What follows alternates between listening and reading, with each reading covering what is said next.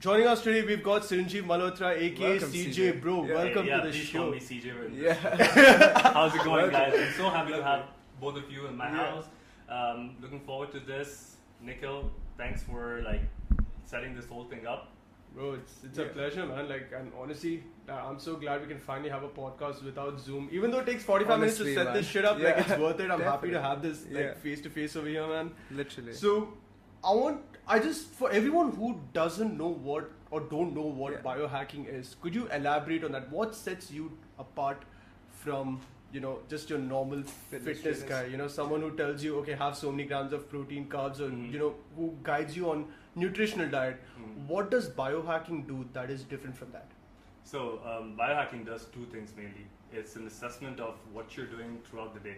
The Yeah. term biohacking is simply to hack the environment inside you, which is your biology. This can be from um, the food that you eat, the kind of things that you're hearing, and um, the environment outside you, which depends on so many other factors like the toxic chemicals that you're coming across, Yeah. or the kind of like weights that you're putting up in the gym, or the sprint times that you're doing, or just sleeping, right? All of these are environmental factors that kind of affect your personal life, your um, mental health.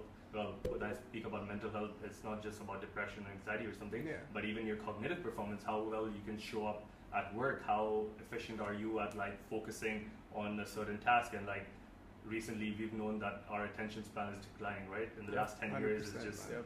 in the last 50 years, I was reading a study and it says like it's just in a massive decline. So Yeah. at this point, anything that we can do to um, limit our distractions. Well, to be honest, like limiting distractions isn't the thing because like we are Yeah. always have our phones and we have emails to answer, we have people to meet.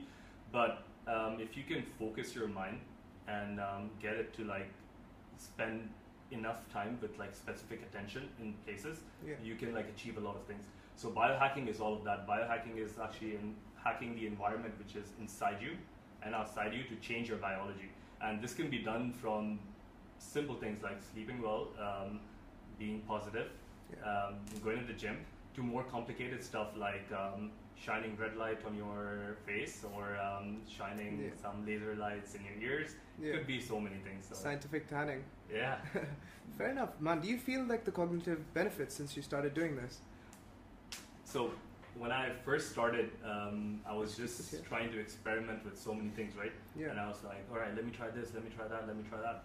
But I will tell you, there is a lot of stuff out there. There is a lot of people who claim that they know a lot of things, and Yeah. their products or their services or their um, approach to life can like change your life. But everyone works differently, right? We're all different. We have something known as biochemical individuality, which means that every like if something is worked for your neighbor or your cousin, Yeah. it's definitely not going to work for you. Yeah. But in my in my whole journey, I've come across, I've experimented with a lot of things, and I've come across some things which have been which have given me the real value for money, yeah. and some fringe things which I wouldn't even try again. Fair enough. so like, could you give us an, a Yeah, little bit sure. of an example? Uh, so when I first started, um, uh, I've heard like um, there were a lot of people mixing um, butter in their coffee and Yeah. Using all these kind of oils and blending them and Yeah. like, you know getting this huge cognitive benefit. And um, I decided to try that, and it worked. Yeah. Okay. Yeah, enough. yeah, it What- does work. So the idea is that um, there are a lot of like uh, these plant-based compounds in coffee, right? There is like the phenols, the polyphenols, the flavonoids, and all of these are like powerful antioxidants. Yeah. And these um, antioxidants really help you, like you know, just live healthy, right? Let's let's put it simply. Yeah. And um, most of them are in bioavailable. By bioavailable, I mean that when you when you just digest them, they don't get absorbed into your system really easily. But then you have this strange idea that you blend like uh, butter or coconut oil or something. Yeah. But that fat, what is important is that fat acts as a bioavailable agent, which helps the coffee. Well, the the classic technique is now everyone does a different thing, but the classic Yeah. technique is you take coffee, and you take some butter or coconut oil, you blend them together, and then you you keep blending them until it's get it gets like a foamy texture. And what this does is it kind of like blends caffeine with the fat, and um, what happens is fat can easily cross the blood-brain barrier. Okay. and there's something in the body called the blood-brain barrier that kind of like keeps all the things that we eat away from our brain. But coffee can do that. Uh, coffee itself cannot do it so much, but when it's combined with fat, it can like cross the blood-brain barrier and go right into your brain cells Interesting. and then that enhances the effects of coffee like a lot. So this is one of those experiments that I did, which worked Yeah. completely fine. But then there were other things like there were these um, now the the online world is full of these uh, components called nootropics or smart drugs. Well, Yeah. these are like artificial, natural, or synthetic compounds that you can take, and these will really give you like a cognitive boost. So I've tried um, in my in my experimentation. I've like tried a lot of them. Some of them did work, Yeah. and some were just hyped up so much. And when I tried them, like one of them is called piracetam, and it's um, it's a control drug. And what a lot of people say is like once you have it, your um, your memory recall, your attention span, it kind of increases a lot. But it didn't really work for me. Yeah. Fair, So you know, it's just like a trial and error. And like fair. What happens over a period of time is like if if you're trying one thing it's it's good because you can give yourself two or three weeks to see what is really working and what's not Yeah. but in my case sometimes what happens is because i'm always reading the science because i'm always like trying to keep my finger on the pulse on things i try multiple things and a lot of the things that i do starts working and everything works synergistically so i i'm not sure if walking in the sunshine is actually giving me a cognitive boost or is it just sleeping for eight hours or taking Yeah. the next nootropic pill Yeah. So it's a mix enough. of everything. everything. yeah, it's a mix Like- of things because in biology, what happens is everything is connected, and Yeah. every like the thing is, if you want to be sharp cognitively, that means there you have to be healthy in other aspects of your life, right? You can you can go the short you can take the shortcut and you can be like you know what I'm just going to take this pill and this like I'll give you an example. There is a pill um, you can get it officially in some parts of the world, India being one. Yeah. It's called modafinil Oh yeah. right? So this pill is um, this is it, it was first started to like give to jet pilots so Yeah. they wouldn't like sleep on the mission and stuff. But reality is if you're having like a hard day and you pop one of these, it will really go in and it really kicks in like Yeah. people use it before their exams. I've used it on sleepless nights Yeah. and it kind of like really makes you make it's it's Is it like Adderall? it, it is Adderall is another version. So these are Okay, all yeah. yeah. these are all like nootropics. Okay. Yeah. And um, Adderall I've tried Adderall as well, but Yeah. it is um, they're more um, I would say like um, not disadvantages, but there are some side effects that are reported for Adderall Yeah. and Okay. um, Ritalin is another one. Okay. Yeah, I've heard of that. So- yeah. ADHD medication, I think. Sorry, yeah, it, it's basically for ADHD. Yeah. but um, people use it uh, to perform well at school and stuff Yeah. like that. But some of them have like um, it's it just d- depends on your biology, right? Yeah. Everyone reacts differently to different things, and Hundred um, percent. So yeah, man. Like I've been trying so many things that it's Yeah. so difficult to me for me to pinpoint. Like I have some golden things that Yeah. I know that are hundred percent working because Yeah. when I travel or when I go some days without them, I really see a difference. Yeah. But for the most of it, if you're working, if your body is rather working in synergy, everything else is just falls right in place. Yeah. But if one component is missing out, then it kind of like takes away the whole thing. Hundred percent, man. That's really inspiring to hear somebody speak about this because most people seem to have like a basic idea, like you know they do things right, but they don't know exactly why they're doing it. And like for example, like you know people like back in the day Mhm. used to follow religion and like you know used to follow like a set of beliefs that they used to wake up in the morning, for example, or like you know drink certain things. But you seem to break it down and put them you know into order, and it seems really scientific and all that stuff. Yeah, well, don't get me wrong. Like I Yeah. love to like put things in order, but I'm still um, I am spiritual. Yeah. I, I'm a bit religious as well, but I consider myself to be mostly spiritual. Yeah. and there um, there is a lot of evidence these days that all of these ancient things or ancient practices, like you mentioned, waking up early in the morning or like um, doing certain things in certain ways, Yeah. they can actually help Yeah. boost your health span and lifespan a lot. Um, for example, right, there are different regions in the world. They're called the blue zones Yeah. and they've been um, named for their lon- or they're called longevity hotspots, right? Everyone in these areas, like most of them, they cross Yeah. above 100. So they're, centenarians Yeah. or they're supercentenarian, which Yeah. supercentenarians are the ones which cross 110, right? and these are places like Okinawa, Japan. These are places like Sardinia in um. Italy. You have um, Okinawa in Japan. I mentioned, and um, Nicoya. There, so there are a lot of these places around the world, right? But when you go and analyze them, when you look at like a super view of what these people are doing and why these people aren't like aging as fast, and Yeah. and you'd be surprised to see like some of the guys who are 80 years old are still like cycling, they're skateboarding, Yeah. and they're doing all these kind of stuff that only makes you look at them and Yeah. be like, whoa, why are these and how are these guys doing this? Because like, Yeah. what is the average human lifespan anyway? It's 82, right? So how are these like every second person is living above 100? And then you see, look at certain character characteristics Yeah. and you find out that you know these are the same people who are um, they're very relaxed in life they don't have much of stress they engage a lot with their family they spend a lot of time at their houses with their Yeah. family they aren't the ones who are signed up to a gym membership or a crossfit box but rather take long walks during the day and have social gatherings at night and these guys don't even have any mental health problems like loneliness or depression but they're they're just like so chilled out they're eating a lot of like let's say plant foods they're having a lot of red wine Yeah. some of the people in sardinia like you'll have like grandmothers in sardinia which are even like smoking Yeah.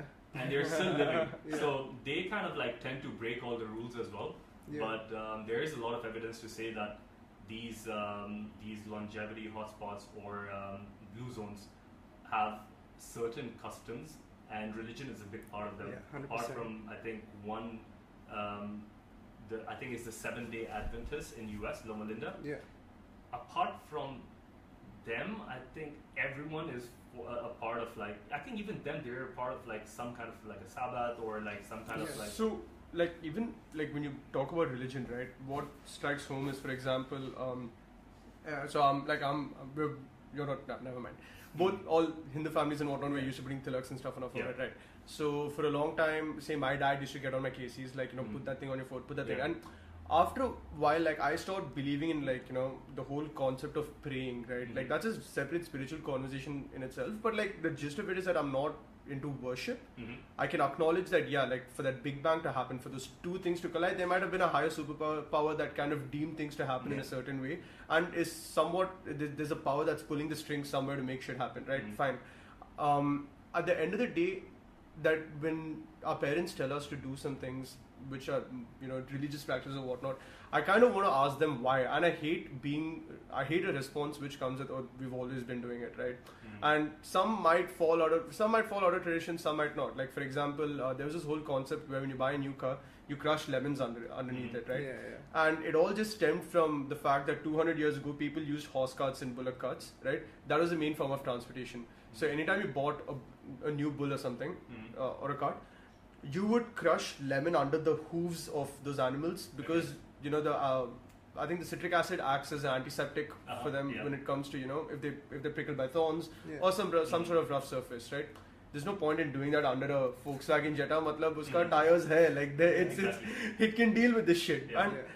Eh, when you keep going forward, right? Like sometimes you start neglecting because you neglect some of these rituals. You start neglecting slightly more important ones, which should probably be um, haldi Yeah, or the very chandan, which true. you put o- put in, Yeah. put in this put over here, right?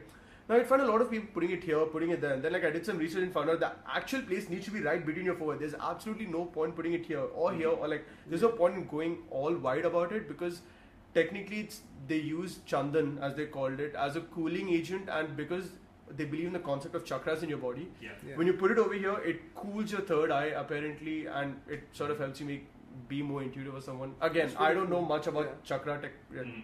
yeah, how chakras work. I was going to say much. chakra technology. i was going to say chakra technology when but you look at it, it is like a kind of technology because Yeah. you see, you see all these the ancient Indians, the Yeah. Chinese, the um, the original Americans.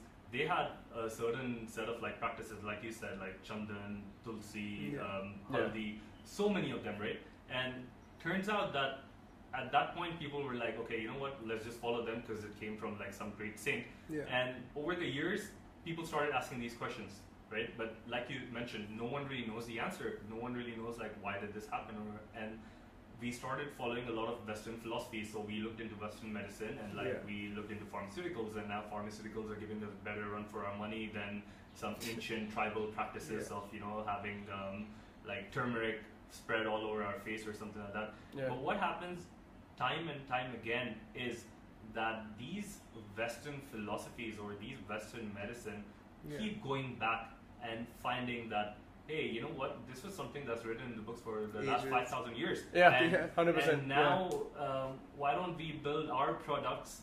Based 'cause- on that. And now we're doing research, and now we find out that these people were up to something, right? The ancient Chinese knew Yeah. something, the ancient Indians knew something, and they've been doing it. The yogis have been doing so many things for Yeah. like so many years, and now in the last five years, meditation has just taken over Over. the planet. Yeah. Everyone Yoga as well. Yeah, yoga, meditation, and it's like this has always been there. Yeah. Like these things Yeah. have been there. Yeah. It's been recorded in history books, but that's the thing because no one is able to explain or prove them. Yeah. People start losing faith. Yeah. But what happens now is now before than ever we have the ability or like the technology to analyze data and analyze findings for the last hundred years Yeah. where we did not have AI or like some super fast computer that could look at like results from 1950s to 1970s and sort of capture And make a like capture trends and stuff Yeah, to see where pattern. things work. So yeah. now it's just become so much more easier for us to say that you know what we thought that this was working. Let's just let's just put all this information that we have for the last 25 years. Yeah. Let's put it into a system, and now that system we have that kind of computational power to get so much out of like just raw data, right? And that again, it's for me. I call it like a perfect blend between ancestral wisdom and modern science because Yeah. you could you could be in the camp or when you look at a lot of the biohackers they will always tell you to be on this uh, camp of uh, you know what let's just take this fancy device and like this fancy device can do this and that like let's say for example like uh, we were having a chat earlier like a photo biomodulation device Yeah. it is um, it is something that can is just something right uh, Yeah. behind them and it I'll could put that for you um, and it could just give you so many benefits uh, that you get from sunlight right Yeah. and the convenience of your own home Yeah. but I would always advocate that sunlight is so much powerful and if you could just like go outside and walk for 10 minutes you probably don't need this shit anyway uh, Yeah. excuse me Yeah. for my language but It's an is, unfiltered it's, joke. Go uh, it. Like yeah. there's no It's- need to be. I um I always have a lot of because I go to biohacking conferences and I have these people wearing different kind of lenses, people talking about having chips in their arms, and whenever I'm just talking to them, I'm just like, dude, What did you chips? just try to like, oh, so these are these biofeedback and mechanism Yeah. chips, and you can keep on monitoring all of your data, like Cyborg. wait, Literally, Elon Wonder. cyborg. I mean, like being a cyborg isn't so bad. Like Yeah. A month ago or a month and a half ago, I attached a computer chip to my arm, and Interesting. What? basically, yeah, what this does was um, it's called a continuous blood glucose monitor. Okay. And um, traditionally, if you would go to your doctor or like in a pharmacy, you would have someone prick your finger Yeah. and test your blood glucose levels in um, in front of you, as and it takes the blood to come out, right? But what this chip does is it's like a device. You plug it in, so it's got a needle. It goes into your arm, and it stays there for about 14 days. Oh, I've seen. I saw you do that. Yeah, Yeah. I saw you do that on your Instagram. Yeah, go ahead. So, so this is Yeah. one way where I was trying to like better live through science Yeah. because I know that in a lot of like these ancient medicine texts they say that you shouldn't be, and I also advocate that you should. One of the most important things that you should um, do for living a healthier or a longer life is monitoring. Like there are many things you should do, but one of the prime things that you should track for is Yeah. glycemic variability. Glycemic variability meaning how fast or how slow your blood sugar fluctuates throughout the day Okay. and always testing yourself with the finger prick isn't the right option. So what I decided to do was to plant a chip in my arm, and that was automatically like sending me data on an app in my phone, and I would know that throughout the day. Let's say if I ate grapes, how much would my blood sugar rise when I uh, compare it to like let's say having um, dark chocolate Yeah. right? And I got real time like feedback on it, and because of that, I could change a lot of things in my. Well, basically, I I kind of understood beforehand like what increases blood sugar or what decreases blood sugar, but I just wanted to test that theory, and I wanted to make sure that I am getting enough data for me to like change my lifestyle habits. Right. Things like if I did not sleep well, my blood sugar shot up twenty percent, Yeah. and this kind of like elevated blood glucose if and that was just like six hours and a half.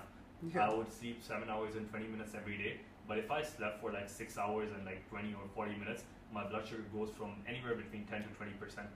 And for a normal person, sleeping six hours and like 30 or 40 minutes, it's not a big deal. It's just like something normal, right? That's Yeah. what we think. But that has consequences on every part of your biology. That's what I was saying everything Yeah. is interconnected.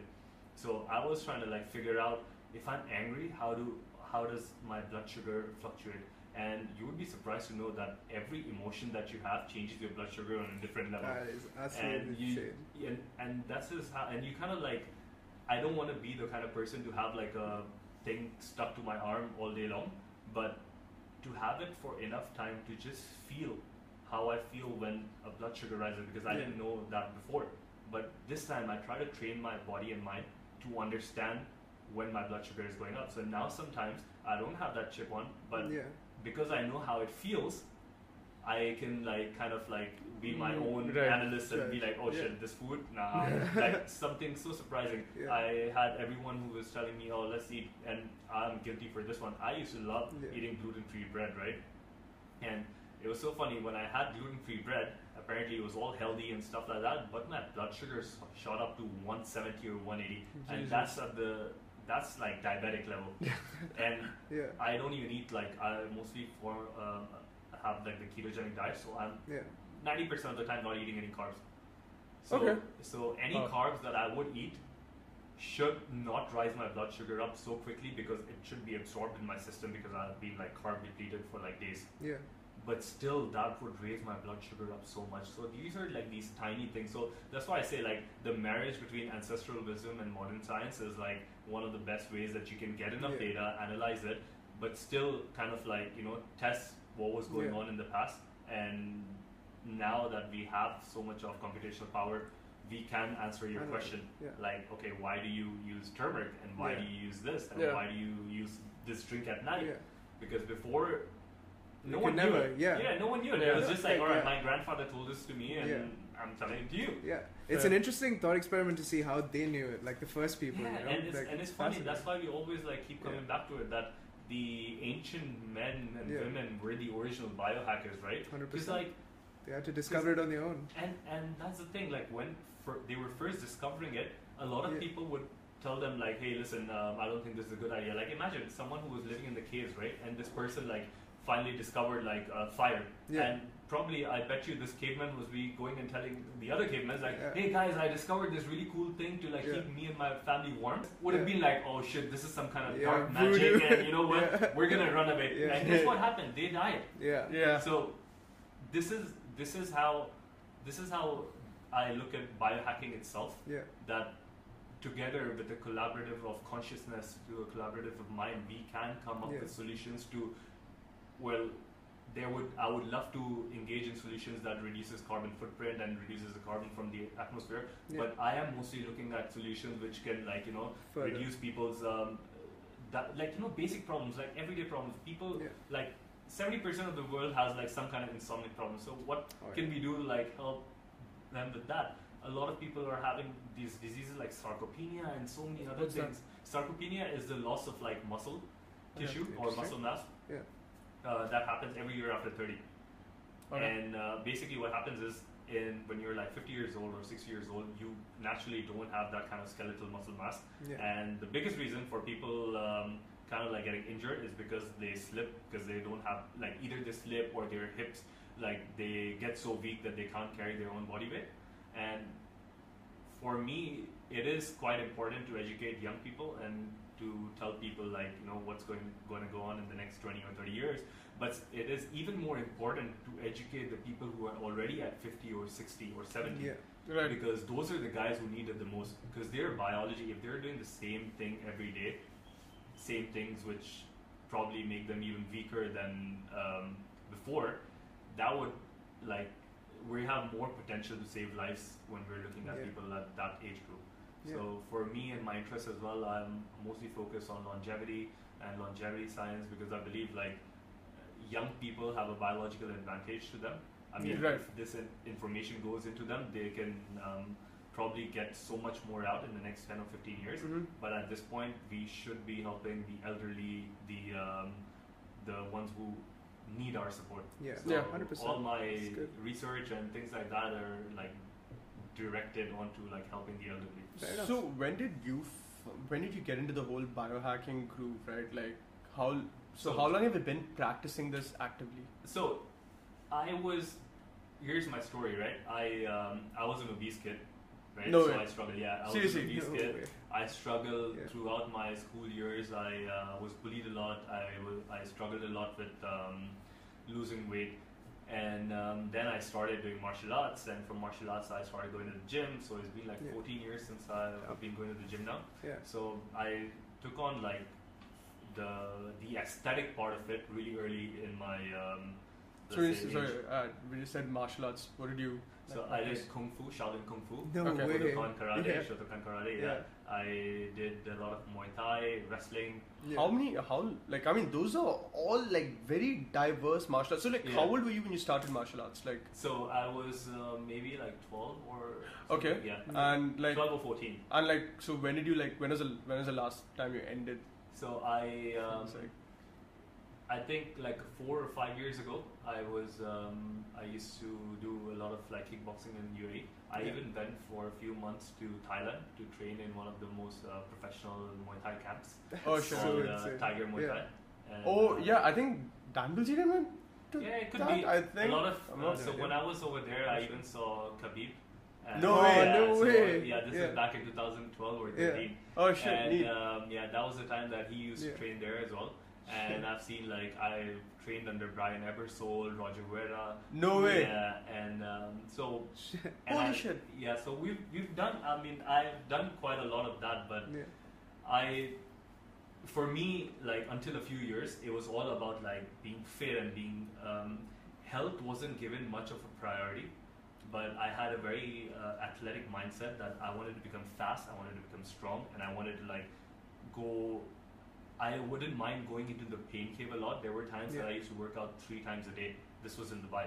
Like I would wake up in the morning, go for a run, then go in the afternoon to do my like um, weight training session, and go in the night to swim. So I was always like trying to like prove to myself that you know I am that athletic and I am. Yeah. I haven't attended many competitions, but um, and this is all I'm talking about the time that you couldn't show off uh, these kind of things on social media because there was no stories, there was no Yeah. Instagram, Facebook had probably just come in, but we didn't have the ability to take pictures and post it. Yeah. But I just had this inner drive of just like going and try to like act, like self competing and just you know having this intense moments in the gym and on the streets yeah. and that kind of like led me to MMA and stuff.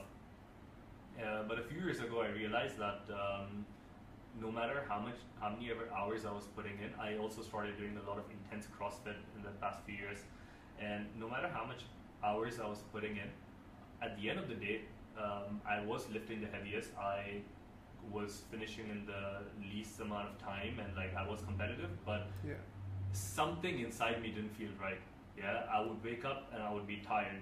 I would go to sleep and I would just be lying in my bed flat and I couldn't sleep. This was because of like the overcompensation of hormones that were just like going all over the place because of working out so much. Did you much. take like supplements and stuff back then? Yes. So I'll, back in the day, I would just take like um, protein, creatine, just like the basic Yeah. stuff to like increase your muscles and stuff. And yeah, that was pretty much my goal. Like I wanted to look good. I wanted to like dominate the field, very um, type A personality.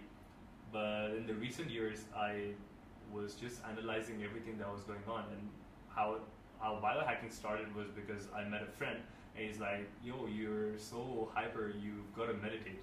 Right? Mhm. And I was Yeah. like, "Meditate? That's like that's for pussies. Like I to Who the fuck meditates?" Yeah. I was Yeah. like, going to a yoga class would be the max thing I would do, and that Yeah. too because I probably was just too sore to like lift the weights. So I was like, going Yeah. to yoga that embarrasses me, so I want to be in the last because Yeah. I don't want people to see me in the front. Yeah. Yeah. And one of my friends, he was just like, "Hey man, you gotta like try meditation and like you know it'll be like really cool and stuff." He gave me some talks about Yeah. chakras, and I was like, "Wow." Yeah. I was like, okay, cool. So the next thing I do is like I download this app, right? And this is my first interference with technology, right? So I'm like, okay, you know what? I've always used um, the weights in the gym to like help me out. Let me use my smartphone and download a freaking app and like try to do it with an app, Yeah. right? And this is the time I'm like, right. And for the first week, it was like shit. I was like, man, this is just stupid. This is the wrong idea. But then something happened the next week. The next week, when I did not do it because I gave up on it, I'm like, fuck this. Um, I started to get agitated a lot. Like I did not realize that that meditation app was making me calmer until I left it. And that's what happens with most of these biohacks, and that's what happens with most of the supplements. When you're in the zone, you don't feel it because you're like invisible and stuff like that, right? So you're not feeling a lot of these push that you're getting Yeah. until You you leave it Yeah. and you start Yeah. going back to baseline and you're like oh shit i don't really like the way i feel like i don't like uh, my focus levels are down and and like my attention span is gone. So i'm like okay there must be something in it. And i started exploring it further. Yeah. and that led to that led to like just reading a lot online. That led to like being curious on a different part of health. Because i was like okay you know what? I've really gone up there. I was 4.3% body fat once. Jeez. and that is like uh, when you when you can imagine that like jay cutler and all these people are like almost 4% body fats when they go on stage so and that was without a competition so i killed myself like i starved i did stupid things Yeah. to get to that level, but I was never healthy, so I decided to like explore a different part to health, Yeah. and that's where I started. And um, I used to travel a lot as well. And every time I would travel, I would like try to like understand like what a certain culture does for some problems. That's really interesting. and then imbibe a bit of what they have to see Yeah, and and sort of bring that from it. there, bring that back home, try Exactly. and inculcate it. Yeah. So um, I wanted to explore the topic about prana and yogi Mm-hmm. and about ancient knowledge m- mixing with modern technology because, like, the yogis have done this for ages, right? They woke up in the morning because they thought Mhm. there was more prana, Yeah. and obviously it's untestable to a certain extent. Mhm. But I feel like you have a lot more insight on this topic. Yeah, so um, the way it works is um, when we look at ourselves as biological creatures, right? Yeah. We have um, us, the animals, we've all evolved um, on this planet synergistically. Yeah. And what happens is there's um, when you look at when you look at cells, right? We have 30 trillion cells in our body, Yeah. and all of these cells are always communicating with each other, right? Every cell communicates with each other. What is even surprising is there is another thing that there are three things which go inside the cell. It's called a nuclei, peroxisome, and mitochondria. Now these mitochondria are, let's say, they're known as the Powerhouse powerhouse of the cell. It's what you learn eighth grade biology, bro. yeah, so, so for anyone who doesn't know this, Yeah. mitochondria is the powerhouse of your cells. So what do they do? They make the energy that keeps us talking. We use it for Yeah. blinking our eyes. We Yeah. use it for everything, right? And the way they work is they take food and they take uh, water Yeah. and they take air and they combine it. And um, then the end result is something called as ATP or adenosine triphosphate. And this adenosine triphosphate is your energy. Yeah. but there is something else. There is another element that happens between this communication because you have about 1000 to 2000 mitochondria per cell and that multiplied by 30 trillion cells. So Yeah. you've got a lot of communication now there's another part called the gut microbiome we don't want to touch it because that's that's a topic in itself Yeah. but what these what these um, cells are doing is that they're shining light on each other, Okay. and that light is called biophotons, right?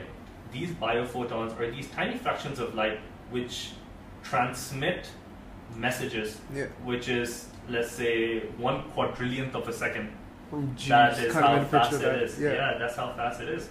And when we talk about prana and we talk about um, life energy, right? Yeah. For the most for the most religion or cultures, we always hear the term that um, that person has seen the light, or that person is walking Enlightened. into the light, or he's Enlightened, enlightened, yeah. right?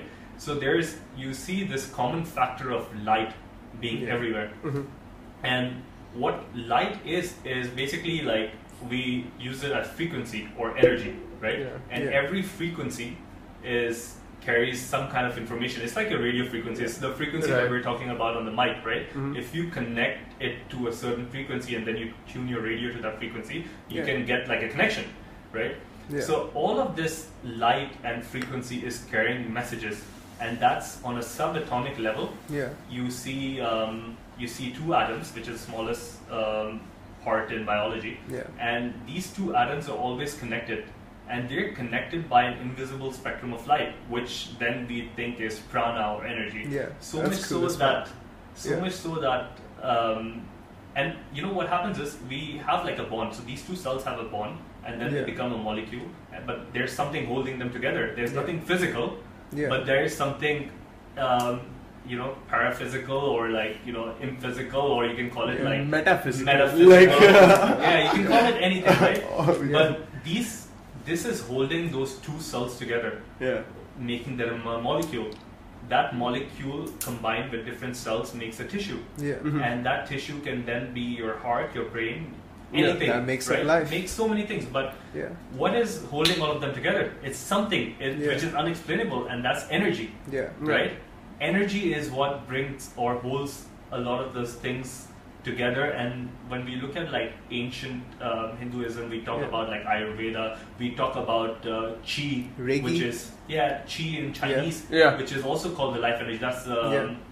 that's the chinese part of like life energy Right. and all of these things are like there are certain practices that you can do like let's say breath work and um, you know sun salutations um, thinking on a positive like note all of these things like kind of like increase your um, life force Chi. or prana Yeah. and the way it works is it um, you have seven chakras in your body Yeah. starting um, starting just underneath your stomach and, Yeah. uh, and goes all the way up. yeah. to- goes all the way up and what happens for most of us is that we start experiencing everything around us from three core chakras Yeah. these are called the survival chakras these are the first three chakras in your body so these are um, your reproduction Mhm. or propagation of the species Yeah. so you're always either be thinking about sex or think about like you know Done. fantasies about people Done. you're right.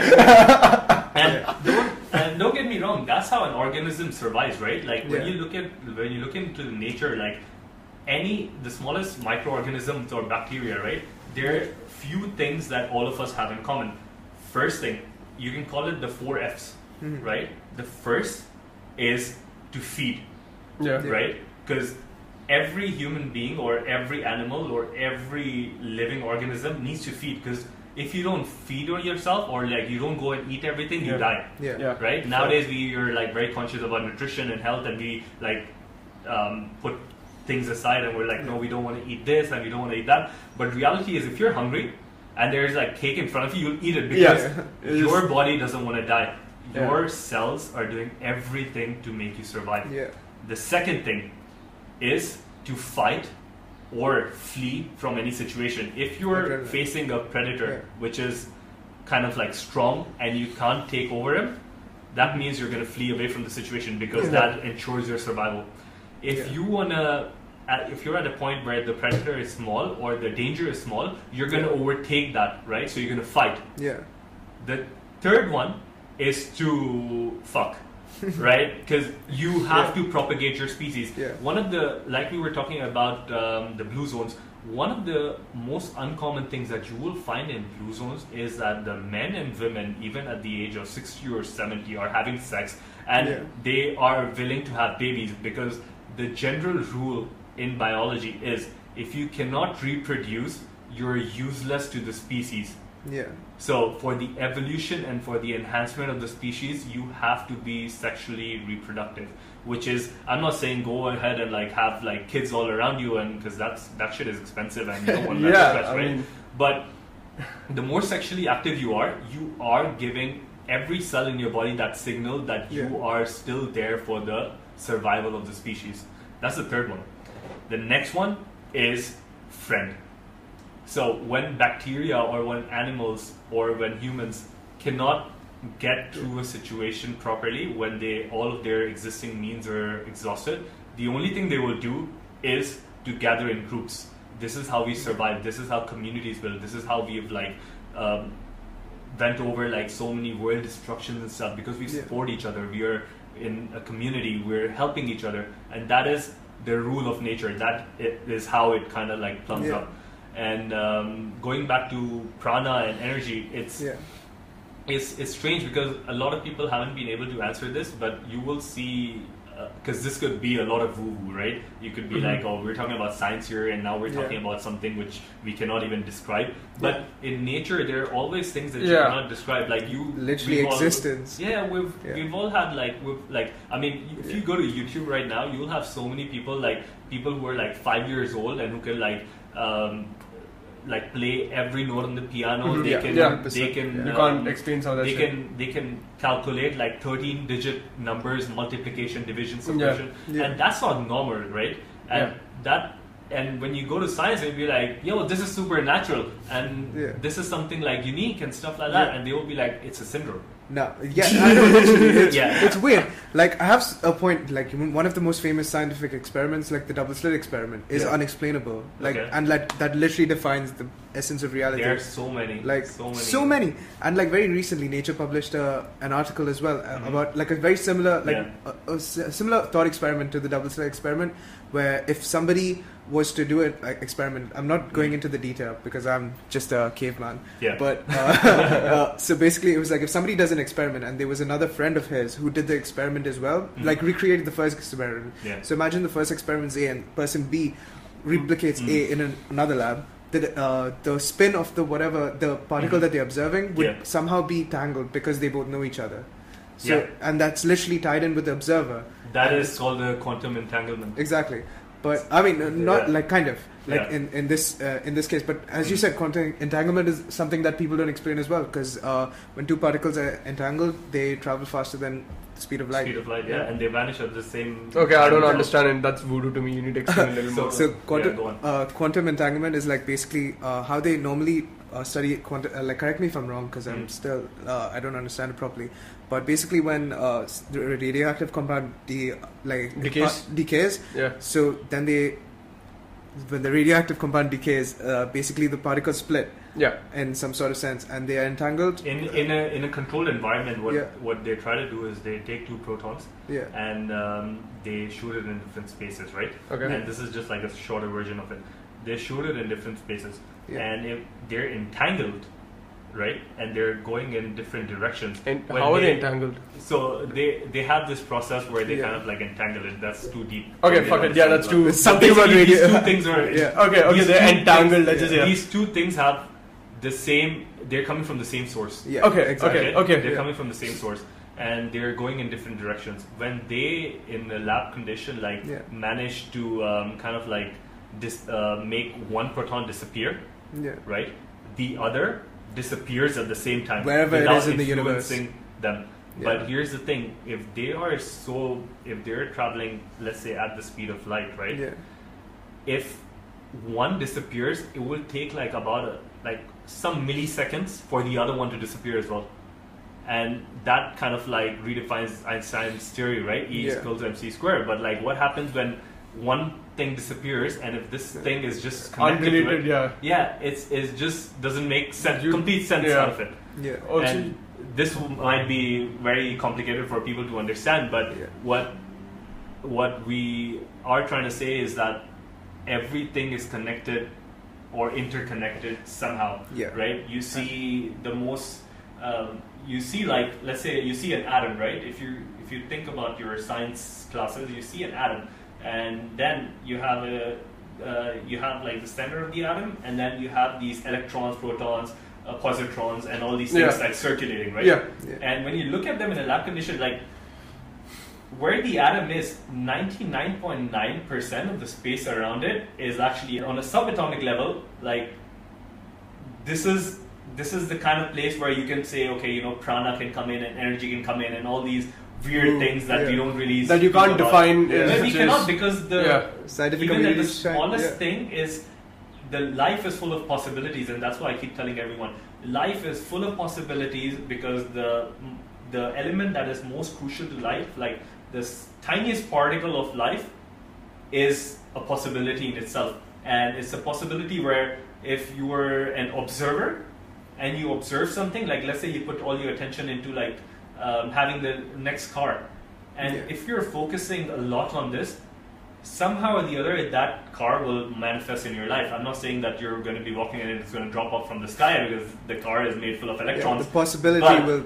there are so many possibilities, and this is when we start exploring like a lot of these yoga sciences and uh, So- these ancient practices of you know what this is possible and So is this where the whole like you know the fact that you have a vision board in the sense that you're visualizing it, you're man- you're trying to manifest it Yes. on a regular basis, and you hope that it will in some form, like maybe Yes, not in I the had like biggest five but things like on the vision board which have already manifested. And they're not there now because they've already manifested. okay, okay, But um, Yeah. that's awesome. But yeah, I've heard I've heard about the there's Power also of attraction, law of attraction. Law of Law of attraction. attraction, yeah. And there's also like deep science on this, like on Yeah. how how the observer effect works and how when you kind of like think about a situation which is not at this point and you kind of like commit so much into it like let's say you Yeah. uh, were thinking about this podcast right and now you've been thinking about this podcast for a week you can imagine the place that we were in the kind of conversations that we're going to be talking Yeah. it's not in the it's not in reality right now but it's in some future reality and the more you start connecting yourself with it you get entangled to it and the more entangled you are these two uh, these two spaces which are um, in different times they somehow like come closer to each other i Yeah. mean apart from the fact that the weeks is gone Yeah. and like you know this was meant to happen but um, that's how the thing works hmm, It's a very interesting like way you look at it because you know so till now like we've explored you know what so many things are. So I want to dive a little more hmm. into your experience with each of these things. Right? So you've talked, you've like till now we've discussed about how this entanglement has Yeah. helped you achieve things. So if you don't mind me asking, like hmm. could you like share an experience like where that worked out? You know? Okay, so Yeah. um, like I last year or year and a half ago, I wanted to get a specific car. Right, you guys have seen that car downstairs, Yeah. right? And I was like, you know what? Um, at that Batmobile. point, I did not have the amount of money or the resources to have that car, and I was like, you know what? I'm gonna do? I'm just gonna put it on a vision board Yeah. and um, that was on my vision board for one and a half year. And every morning when I woke up, I after doing my gratitude journal, I would just go to my vision board and I would imagine myself like being in that car. Every time I saw the car on the street, I was just imagining myself like being in that car. Yeah. Turns out a year and a half later, out of like just randomness, I Yeah. got a car. and I mean, like there were steps involved. Like I had to like um, pull my finances together and all these things. But like that just happened randomly. And But did you get a good deal or? yeah, I got a good deal. Yeah. I got a new job. My the Yeah. job that I got, um, like the company that I got, helped me pay for this car like um, Yeah. efficiently. It was um, I got a good discount as well. Everything worked out. Everything just Yeah. worked out magically, right? And Yeah. I did not even expect that. But I knew one day I would have that car. Yeah. And um, second thing, I've always wanted to live in a villa. I've lived in apartments all my life. I've wanted to live in a villa. Like one of the things that was there on the vision board was that I'm going to live in a villa. Yeah. And um, after so many years, only a month and a half ago, hmm out of the random, I Yeah. started looking for villas. Yeah. And this was as random as me and my friend walking outside one of the days uh, in this quarantine, and we just saw a villa and we saw a to sign, and we're like, "Oh man, I also always wanted to live in a villa. Let's check like Yeah. the how much Rent is this for?" yeah. And it was expensive, but it was way below the market rate. So that Yeah. made me think that, oh, okay, you know what? There is this quarantine and Corona right now. I bet a lot of people will be selling their villas for like cheaper, Yeah. and that motivated me to like check other places. You guys bought this? No, we we're renting Okay, it. okay. But Even those prices have come down like a Yeah, like a shit ton, man. Like it's it's, like- a good time. so that's why I was like, um, you know what? This is probably I got a very good deal on this house, and I was like, let me do it. I've Yeah. always wanted to have like a studio kind of setup. Yeah. So Yeah. when I started like thinking about this, Yeah. I was like, all right, you know what? This is how I want it to be, and this is what I want to do. So it's just like you keep you put like all these things together. I I think it's still there something about travel or something like you know that I wanted to travel and Yeah. um, touch wood for the last few years I've been traveling a lot Yeah. and Right. uh, that also comes as a part of like you know having that you don't have to keep it on a vision board but like even if Just when I- visualizing. yeah whenever I meditate Yeah. I meditate every morning so every time I meditate I kind of like uh, one of the things that I do is like tap into the future self and Yeah. see like what my Where future do you want self your future am- self to be? yeah so Right. and And- that kind of like yeah. shapes your present reality as well because Yeah. like you're it it just it's just like it's just funny somehow like it just all works out like there's some meaning to it Yeah. But no, I'm a really strong believer of that concept, and that's like one of the reasons that we I started this at least because I wanted to explore how different people ex- Yeah. interact with this mm, life force. Yeah. You know, if we call it, because each person somehow experiences it through their perspective, Mhm. and you know they go about like any person successful has interacted with this in Mhm. some sort of sense. You know, they've done some of the practices that you follow, but maybe they don't even know it. They just Yeah. like sort of you know do it because Im- they. yeah, inherently it just, just sort you of know, happens. haven't given it as much thought. Yeah. walking walking on the beach and just like walking and keeping your The head grounding up is, thing that you is put by, like yeah and it's by itself is a part of meditation you Yeah. never know but you kind of like are in this zone where you're just so disconnected from everyone and you're just focused on one thing and you're just like walking towards it Yeah. and that itself is a meditation you don't have to like sit down and like close your Yeah. eyes Yeah. and do all the fancy stuff but as long as uh, there sometimes i find meditation in my work as well Yeah. i'm working and i just get so engrossed that i get into this meditative state a lot of athletes experiences especially a lot of runners it's called runner's high Hey, what's up, guys? So, if you're wondering if this is the end of the podcast, no, it actually isn't. The original podcast that we shot with CJ was two hours long, and we've given you the first hour of that conversation because we feel that there was so much information shared in those two hours that it'd be better assimilated by you guys if it's given to you one hour at a time. So I hope you really enjoyed watching this video and I hope you've taken something back from this and that it benefits you in some way. If you enjoyed this video, smash that like button, do subscribe, share this with your friends and family. So take care, stay safe, and we'll come to you with part two of this podcast very soon.